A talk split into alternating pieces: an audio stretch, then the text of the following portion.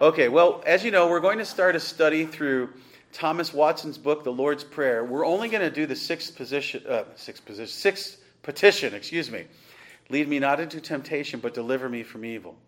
And uh, I'll explain in a moment why we're going there. It's really trying to maximize time as I was looking for something else. I had to reread it because I couldn't find whatever copy we have where my highlights were in it. I did go through the book along with a number of other books when I was preaching through Matthew, preaching through uh, the Sermon on the Mount, and specifically preaching through the Lord's Prayer. Um, so if you want to go back to the sermons in Matthew on the Lord's Prayer, I'm sure you'll hear a lot of Thomas Watson quoted. I'm not going to go back through the whole book because of that. Uh, but I thought, boy, this this is so good, and I spent some time re-highlighting, and so some of it is just trying to maximize my time, but it's so good and was so fresh to me um, that I thought we'd study it together. Now, I am recording this for SermonAudio, uh, partly because they don't have any extra fees for extra publishing anymore, so we can put up as much as we want. Secondly, it's public domain. Um, I'm going to be mostly reading highlights and talking off the cuff. We'll go to scriptures. It won't be nearly as developed and involved, but I think it's appropriate to do that. But also, as you know, when we study the Lord's Word, He always shows up and blesses us. And Thomas Watson, especially, just has a way of saying things and opening the scriptures to us. And uh, I'd like to make that available for others to benefit from.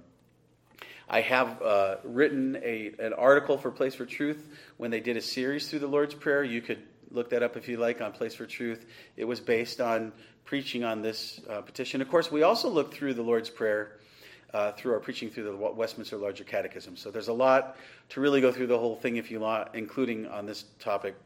Uh, but um, I was looking up things, I guess I'll just explain now and then we'll sing. I was looking up, as you know, I preached on despair recently, and I had mentioned I couldn't find the quote by Thomas Watson. I thought it was in the part Art of Divine Contentment. Then I thought it was maybe Jeremiah Burroughs' Rare Jewel of Christian Contentment, which I was teaching alongside it. Then I thought, well, maybe it's his Ten Commandments, Body of Divinity. I couldn't find it. And I thought it was probably when he's talking about watch out, because Satan wants with sin to get us ultimately to the place of despair. That's his goal. I found some good quotes in this section, and that's why I revisited it. I'm still not convinced it's the what's in my head, and it could be I don't remember too well. Uh, but I'm going to give you a pastor's devotion with what I found yet, and and let it go because it's good enough. But I had to read this whole section to find it, and it was so powerful that I just thought, well, as you know, working a second job and busy with so many things. Uh, I'll maximize the time for having read that and encourage me to do it. I'll use it for our Wednesday studies. We may or may not go through the whole section. It is rather long. It'll take a little while. Um, I kind of expect I'll get your feedback and we'll, we'll, we'll see what we do, but at least we'll give it some time. But what I'd like to do, having prayed, I'd like to sing Psalm 101 together. I was thinking of a psalm that would express the sentiment of our study lead me not into temptation, but deliver me from evil.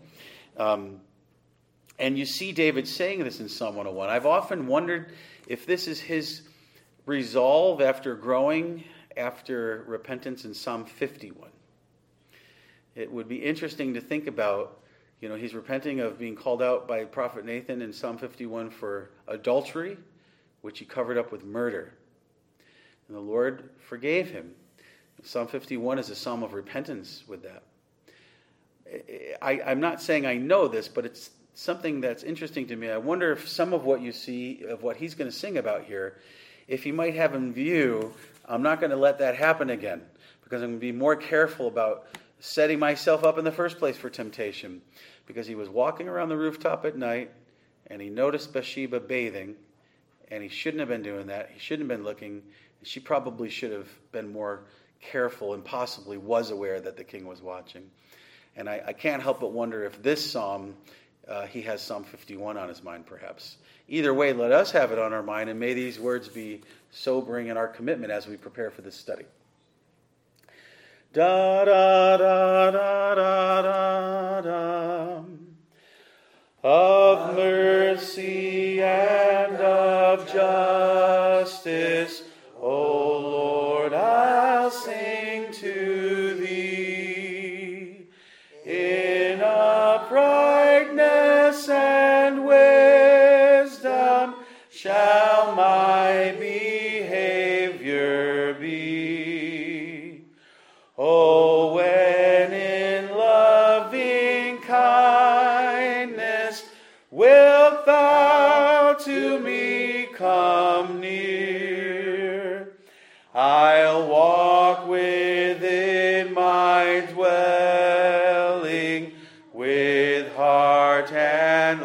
life sincere.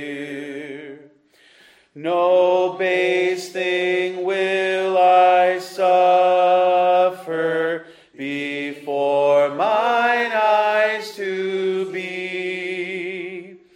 I hate unfaithful doing, it shall not cleave to me.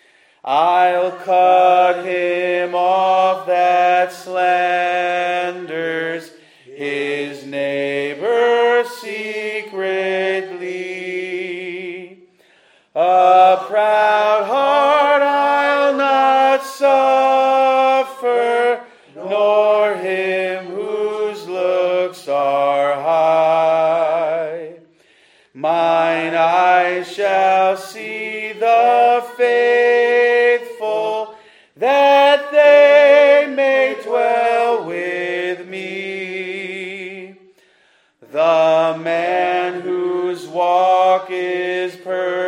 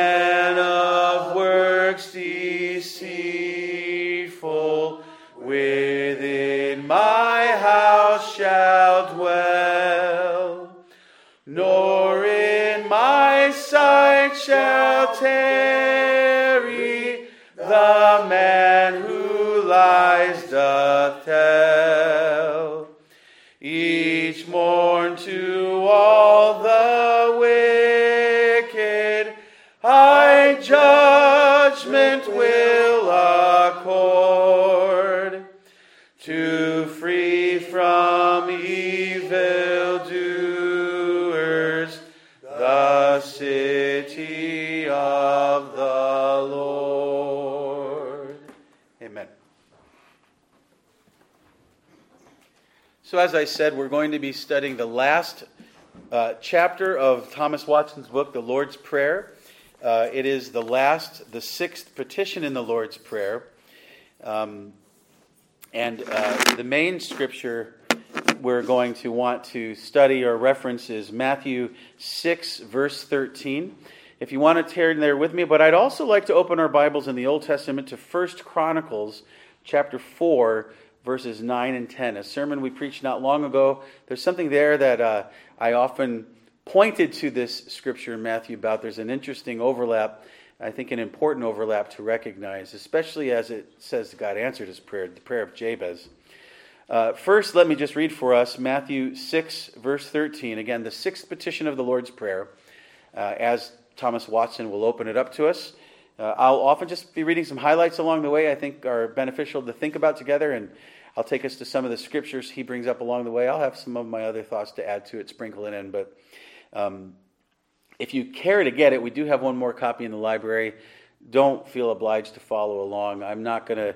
I'm not going to teach everything, although I am. It's hard not to highlight a lot with Thomas Watson. Uh, but feel free to just jot down, if you take notes, whatever really is meaningful to you, you want to remember. Don't worry about uh, trying to get it all down, um, and and just let it bless and feed you. Uh, I appreciate what they taught us in, in seminary for preaching class. Uh, people are going to remember mostly nothing that you say, which is pretty humbling when you think about how much work you put into it. But the encouraging thing is, this is why, by the way, I've been trained to give you one point, not six points. I give you moves along the way, but in the bulletin is the main point I want you to take away with, and I'm supposed to try to screw that in your head because that's about all you'll be able to remember. Now, that's not any comment on intelligence, it's just reality of life. And it doesn't mean you won't benefit from things, but why do I bring that up? The other thing that he said was, you know what? It's like when a person works real hard. Let's say mom for Thanksgiving, especially, or you know, a, a nice big meal. People are coming over, and you know they eat that meal, and they don't necessarily think much about it later, reflect on all the tastes and smells, and but they were well fed, and that's that's the point. So it doesn't mean you don't get things out of it, you don't benefit from things. But what I guess I'm getting at is just be well fed. Don't worry about all the details. Just be well fed you know, if there's a few things you want to jot down, you know, take a couple of rolls and some butter with you or a piece of pie on the way out. You know, you want to nibble on it a little more fine. But I really want to encourage you to relax, enjoy yourself, um, sit back and make yourself comfortable to roam around the cabin. No, really, don't do that. It'll be distracting. But, uh, you know, we just been through a very thorough, detailed, long class and long classes. So I encourage you to just just have a nice meal and take what you want with you. You know, let's let a little aroma stay with you with what you want to savor maybe later. Okay, but let's go, and this will be our main scripture, Matthew five, or excuse me, Matthew six, verse thirteen, the sixth petition of the Lord's prayer within the Sermon on the Mount, and lead us not into temptation, but deliver us from evil. So there's two things there, and we'll be looking at them in great detail. Uh, and lead us not into temptation, but deliver us from evil. And you, and you might say, as we'll study it, lead us not into temptation. Temptation is, is not the sin, it's the tempting to the sin. We're asking to be spared temptation. And it's but but deliver us from evil, help us not to give in to the temptation, help us not to sin.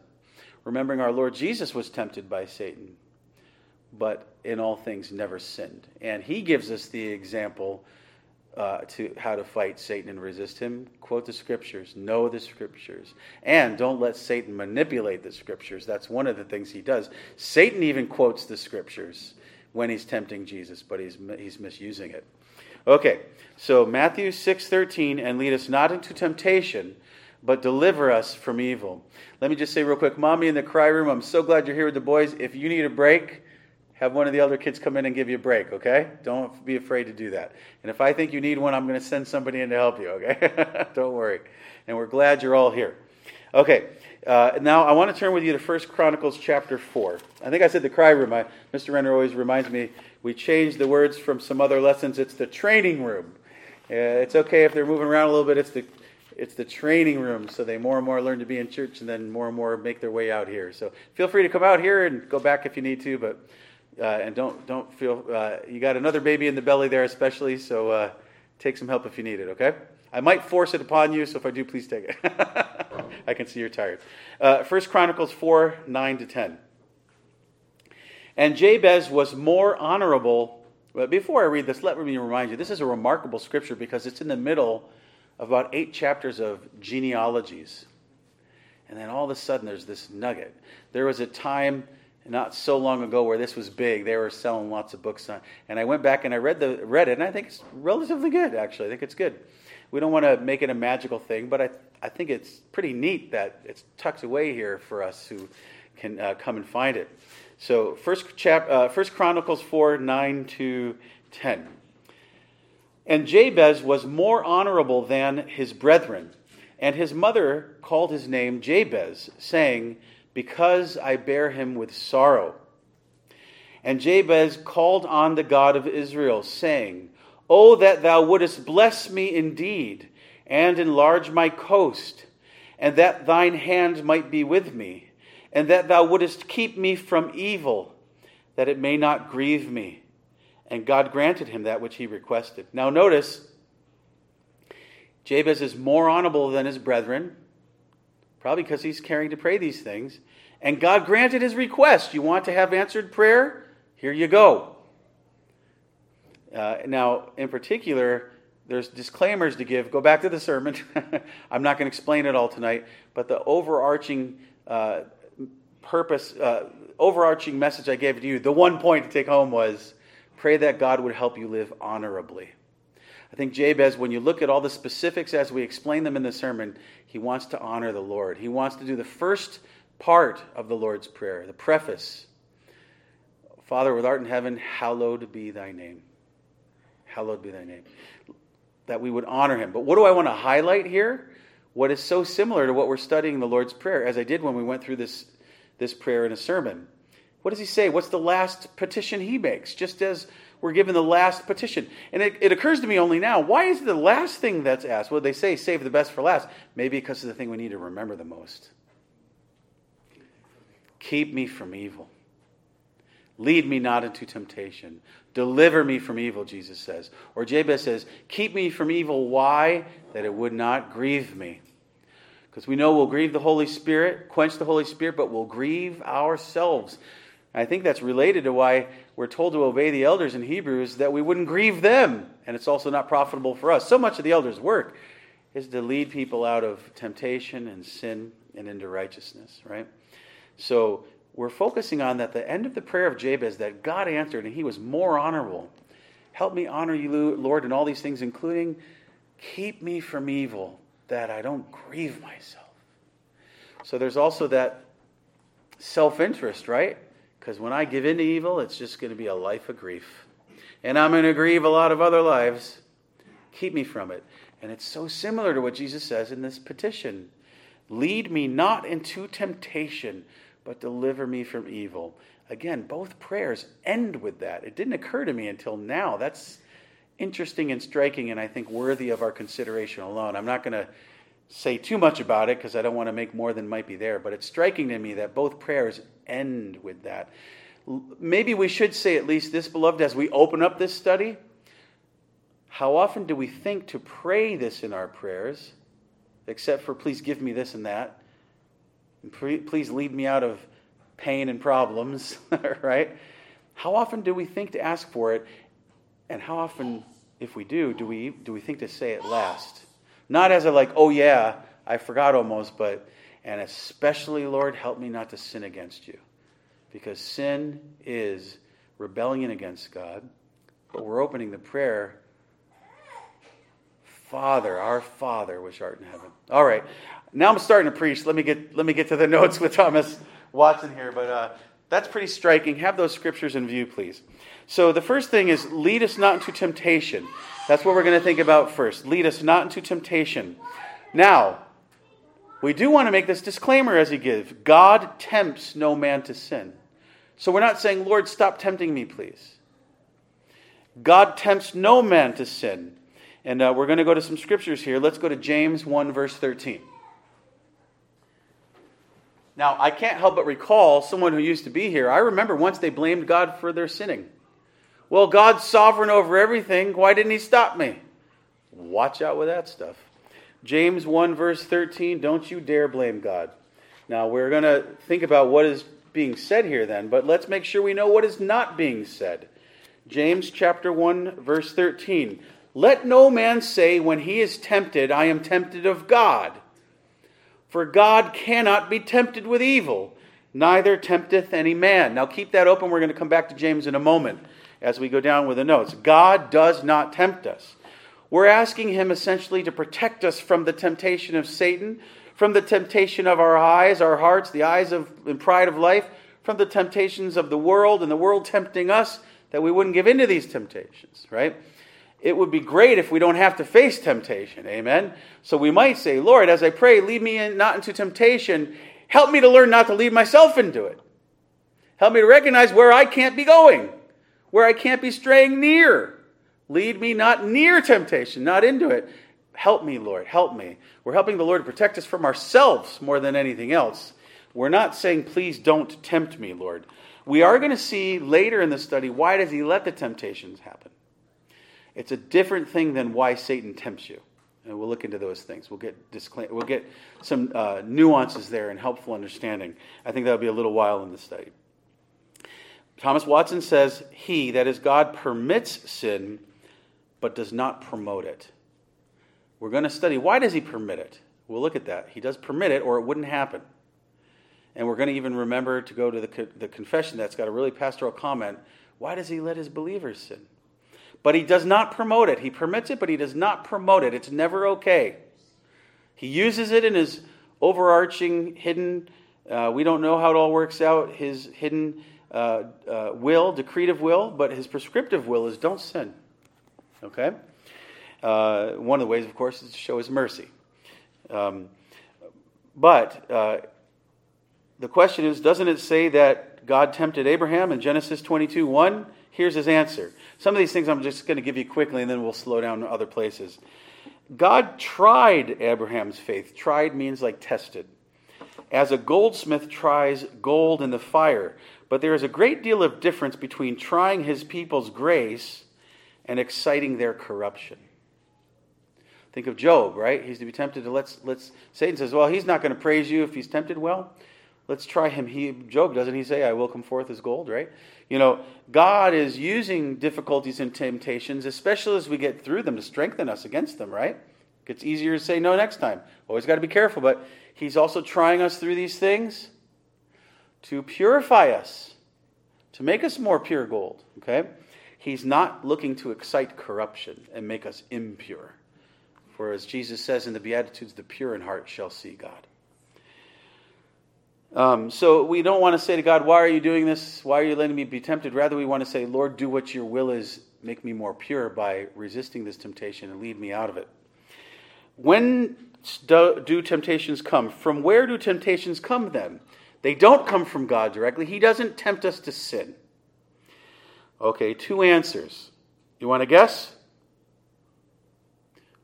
Where do temptations come from in terms of seeking to corrupt us? Satan in the flesh, right. He goes in reverse order, but you're right. So they come from within and they come from without. Remember, Jesus says in Matthew, it's out of the heart that all these sins come from. We like to blame outward things, but it's ultimately our sinful hearts, especially if we're not born again. The heart is deceitfully wicked, right? The Bible says in Jeremiah. It's our hearts. Yes, it is a heart issue, right? Absolutely it is. And our heart's got to be purified, and we need to help it and guide it. It comes from within. Now go back to James. Uh, let's start with, uh, uh, where was I? James 1, verse 13. Let's look at that again. Let no man say when he is tempted, I am tempted of God. For God cannot be tempted with evil, neither tempteth he any man. Now we're going to read verse 14 now. But every man is tempted when he is drawn away of his own lust and enticed. So it comes from within. It's our own lust. This isn't to be celebrated, but it is to be looked at and recognized so we know how to deal with it. It isn't just Satan. By the way, what is sin? Sin is the transgression of laws, God's law. But I can't help but think about what my systematics professor, Dr. Richard Gamble, said in seminary. Sin is what we choose to do. Sin is what we think or do. It comes from our heart. We sin by omission, we sin by our thoughts, we sin by not telling the temptation of Satan to go away, but giving it a place. I love how uh, Mr. Renner, many times we've quoted him quoting Spurgeon. This is very loosely quoting it, but you know, Satan may be knocking on the door, but we don't have to open it and give him a, give him a room, right? But the lust in our heart wants to. It's there. We have our old man. We still want to sin. We still love sin. Don't lie to ourselves. That's part of the problem. Acknowledge it, recognize it, so we can deal with it. We are wicked. Our old man wants to sin. He always will. She always will. So we have to keep killing and putting off the old self, putting on the new. So let's recognize the lust within us and pray that the Lord would do what? What does David say in his, his uh, psalm of repentance and confession in Psalm 51?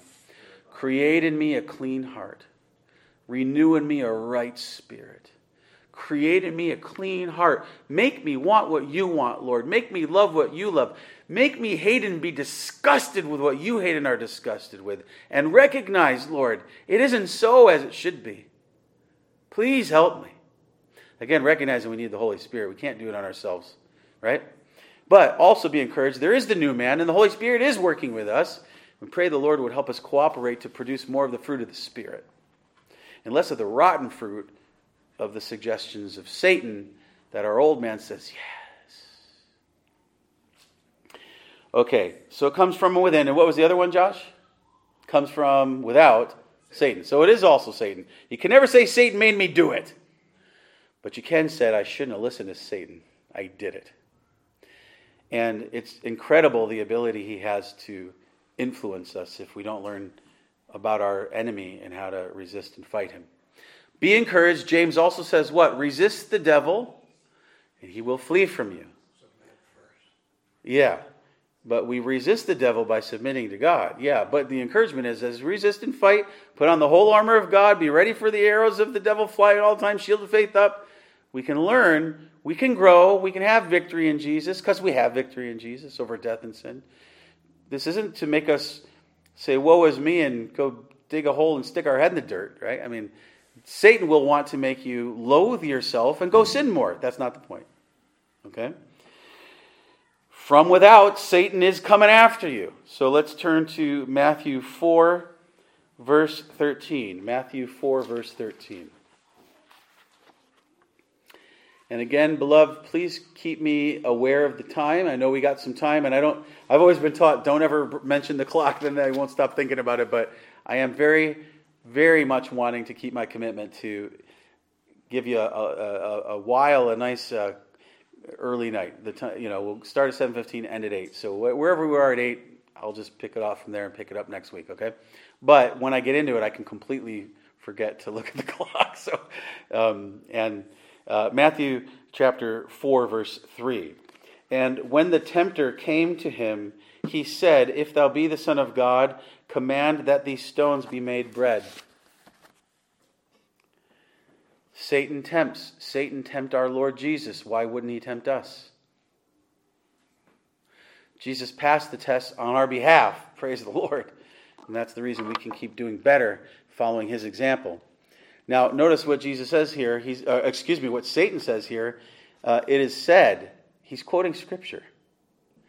If thou be the Son of God, command that these stones be made bread. It's a psalm. And uh, boy, I'm not going to stab and get it wrong. If any of your Bibles tell you in the column, let me know. I, I want to say 61. I don't think that's right. But he's misapplying the Scripture, right? And so, how does Jesus answer? He's also said, don't tempt God, right? So, and he's quoting Deuteronomy most of the time, which is significant because he's the beloved son. Hosea 11:1 quoted in Matthew 2, "Out of Egypt have I called my son." Egypt as a collective singular is God's son. Jesus is the true son they typify. And so he's quoting Deuteronomy, that's significant, and he's quoting scripture to resist Satan, and Satan does leave him, but it says he'll come back another time at the cross, right? Um, but notice Satan is tempting. That's the main thing to see here. But notice he'll even use Scripture. And he'll often get Christians to abuse and misuse Scripture out of context for all kinds of reasons. Right? Yes, Debbie. Yeah, do you have the reference in your Scripture? Yes, in your Psalm 91. 91. 11 and 12. Psalm 91, 11, and 12. That's what Satan's quoting. But would God ever want Jesus to uh, to sin against God and do what he's not supposed to do right now? No. Now, what's the temptation? Make bread out of stones. Why would that be significant? He just fasted 40 days. Just fasted 40 days. He's starving, very hungry. That's a real temptation, right? And could he do it? Oh, yes, he could. Even more of a temptation. He could do it. But he can't sin. He can't obey Satan. See, Satan doesn't want to give over his lair of the world, but Jesus is going to take it over from him, right? But if he gives in to Satan, it's over. So it's a real temptation. Now, when you're tired, you think Jesus was physically tired? Well, we see him trying to get sleep all the time and interrupted all the time, right? But he's also very, very hungry. Nobody's feeding him with fish and loaves, right? And he can't do it right now. He has to pass these tests on our behalf. By the way, who put him in the desert? The Holy Spirit. The Holy Spirit led him in the desert to be tempted and passed the test for us. But notice, when did it happen? I'm kind of jumping ahead for a lot of what he's going to talk about. What had just happened right before? Jesus was just baptized. There was just this amazing experience where the Father says, This is my beloved Son. The Holy Spirit comes down like a dove and anoints him into his public ministry as the only mediator between God and men as prophet, priest, and king. Wow! Most of us would say, now let's go out to dinner and celebrate your ordination. No, the Holy Spirit says, now you're going to go into the desert and starve for 40 days. The other warning is, as Thomas Watson will point out to us, a lot of times, be right after a mountaintop experience that you will get nailed. Satan is going to come right after you. Now, there's more involved than just that. But a lot of times, that's when you really got to watch out. let our guard down, think we're great now. No, we're always needing to be on guard. We're always needing to grow. We're never there until heaven. Amen. Okay, so, but the main thing to be seen here is that Satan will tempt you, you will tempt you, and Satan will tempt you. And Satan, working with your old man, is a pretty dangerous match, right? So, of course, we need to be crying out, Lead me not. This is what he says all through the book. Therefore, he tells you all this stuff in a section, then he usually closes the section. Therefore, you see why we need to ask God Lead me not into temptation, but deliver me from evil. Yes, Josh. Actually, can you pass the mic microphone, please? Turn it on. Uh, if you guys have any questions or comments that are more than just a word or two, I, I'd like to get it on the mic so everyone can hear, and then also the recording will be able to pick it up. Go ahead, Josh. Yeah, so what came to my mind when you were just sharing that about always being on guard against Satan, is that why Paul highlights in Ephesians 6 uh, the shield of faith above the It's, it's certainly an important reason for sure, right? Because the arrows are flying. One thing we've often talked about, especially in session, is you got to remember to keep that shield up. When you don't think they're coming, the arrows are already in the air. They never stop coming, right? So I, I think there's a certainly a practical application. You got to always keep the shield up. There's never time to put the shield down until we're in heaven because the arrows are always on the way. And as he'll talk about that later, they come they they in experience they come suddenly like darts. Oh man, I didn't see that coming. You know, we didn't keep our shield up and guard. Yeah, good. Uh, consider, he says, his malice in tempting. What is malice? Hatred. Just wanting to kill you, right? Just hates you, wants to kill you his malice in tempting. He's tempting you not just out of sport and for fun to see what will happen, which would be bad enough. He's tempting you because he wants to hurt you, he wants to destroy you. And he says, Satan envies man's happiness. Satan will never be happy. He's the fallen angel kicked out of heaven. He knows his end. Martin Luther says, whenever Satan tries to tempt me and get me to go to despair and, and to give up, uh, he reminds me about you know my beginning and stuff. He says I remind him about his end. And Satan knows his end, and he's mad. Revelation 12. He just wants to hurt everybody in the church. If he can't, he's going to say this a lot. If he can't own you, if he can't make you lose your salvation, he's just going to try to make you miserable and never grow in grace. And he's so good at it. I mean, we'll talk about. He's been doing this. You know, I don't want to say literally forever, but he's very experienced. He knows what you're like by observation. He's not omniscient, he can't see your heart, but he can just observe you and your tendencies, and he knows. I know exactly what's going to work for you because it worked for all these others in that category. I'm going to take you out. No problem. I got your number. Right? Now, the good news is Jesus has his number, right? 666, which means incomplete compared to 777. He fails, he loses. Nonetheless, he's pretty good at this, and he does not want you to be happy. Jesus says, I came to give you an abundant life. Satan says, I'm going to ruin it. I'm going to make it look horrible so nobody wants to go to church. It's no abundant life. He's going to try to make Jesus look like a liar. He does not want you to enjoy your salvation. He does not want you to have assurance of it.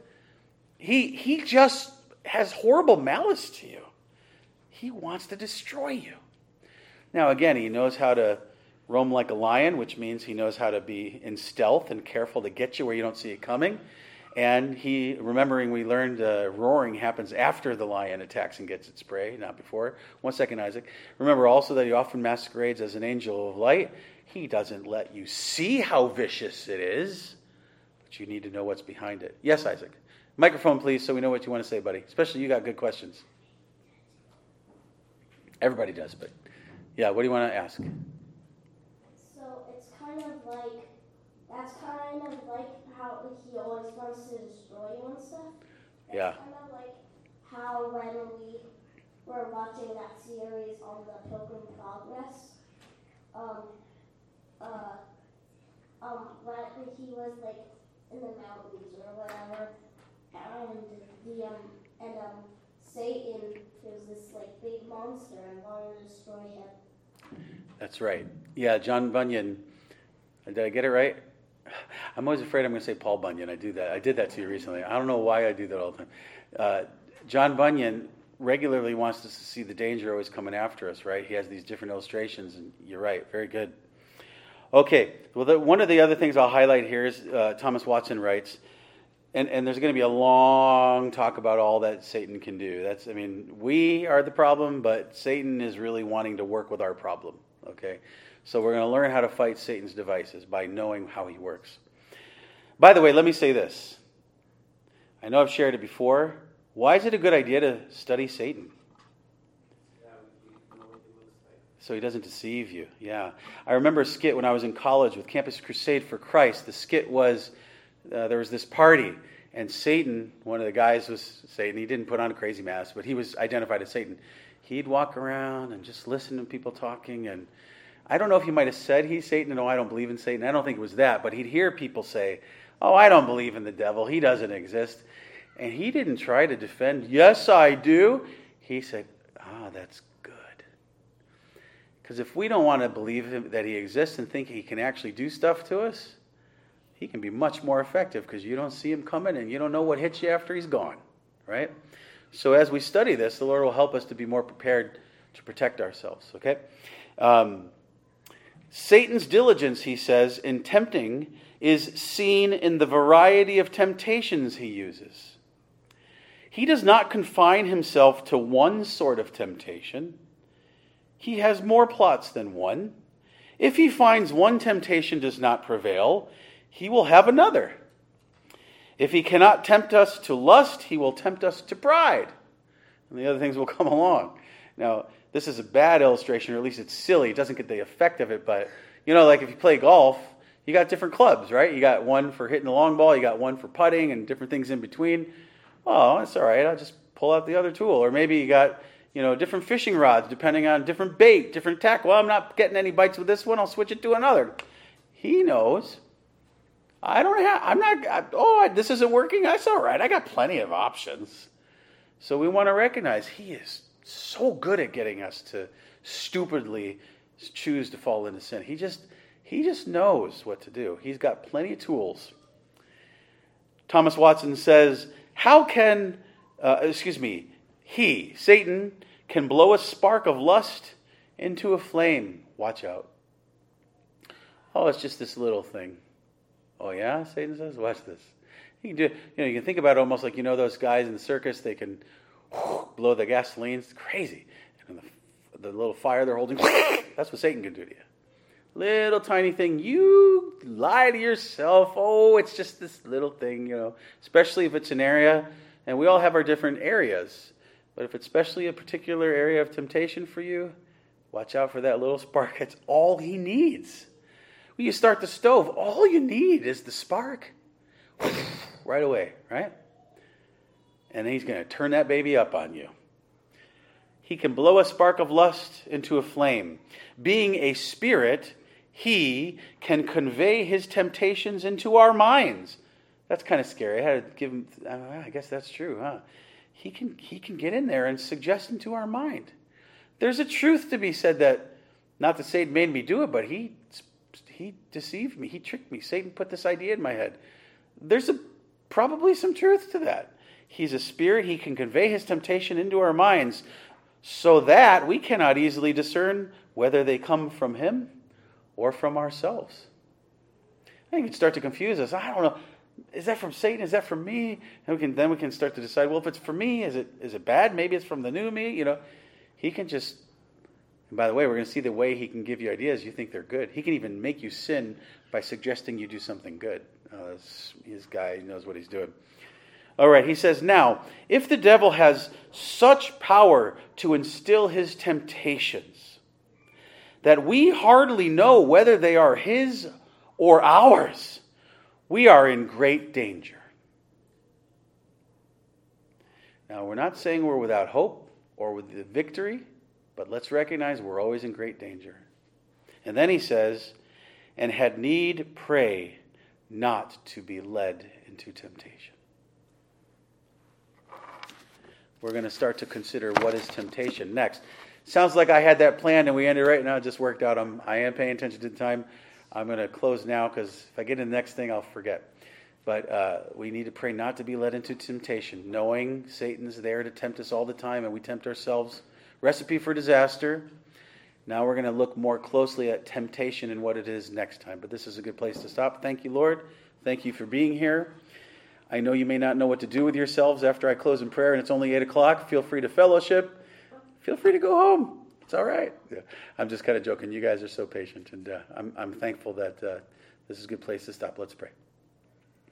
Lord, we do pray that you would keep us from evil, that we would not be grieved, and we would not grieve the Holy Spirit, and that we would recognize how wicked sin is.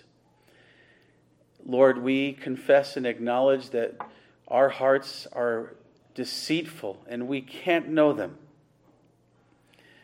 Lord, we recognize we have this old man in us we're battling against, and he tempts us. Our old memories, our old habits, our old man still there, familiar, reminding us of the familiarity. Sometimes just the temptation of the familiar, even the familiar aftermath. Lord, lead us not into temptation but deliver us from evil. That we would hallow your name. For thine is the kingdom and the power and the glory forever. And we do close praying as you taught us to say in full in the Lord's Prayer Our Father, which art in heaven, hallowed be thy name. Thy kingdom come, thy will be done in earth as it is in heaven. Give us this day our daily bread, and forgive us our debts as we forgive our debtors. And lead us not into temptation, but deliver us from evil. For thine is the kingdom and the power and the glory forever and ever. Amen. One, one comment before you go. He, he interestingly does not talk about in the book uh, the final closing of the Lord's Prayer that we said. He ends on this uh, request, but I would remind you that it closes with that powerful part, and our shorter and larger catechism, they do go through that part as well. If you want to review and be thinking about it with those kinds of teaching tools, our catechisms do go through all of the Lord's Prayer. Thank you for your time. You are dismissed. Have a wonderful night. Oh, sorry, Gabriel, you wanted to say something real fast? Okay. Gabriel on the mic, and, and then we'll close. If you don't mind waiting, Mr. Uh, Mr. Gabriel Samuel Van Leuven has something to share. And apparently Gideon does too. Come here, buddy. Go ahead. Is the mic on? Okay, well, are you going to talk, or did you lose? Um, how it? How did I say what? I don't know how to say it. Well, what are you wanting to talk about? I'm sorry, I'm not tracking with you. Huh? Something. Well, tell you what, can you after we when we're done, how about you and I try to help remember and, and I'll make a note and we'll talk about it next week. Does that sound good? Are you thinking about the pesky possum that's been in our house and you talk about mystery and the danger? Is that what you're thinking of or no? We were talking about that before we came in here. Okay, that's okay. Uh, did, did you have something, Gideon, you wanted to say? No? This guy loves to play coy. Bring me to the mic, and then I don't have to say anything. My smile says it all, right? Okay. Say night night. Can you say night night? Say night night. say bye bye. You're so silly. All right. Have a good night.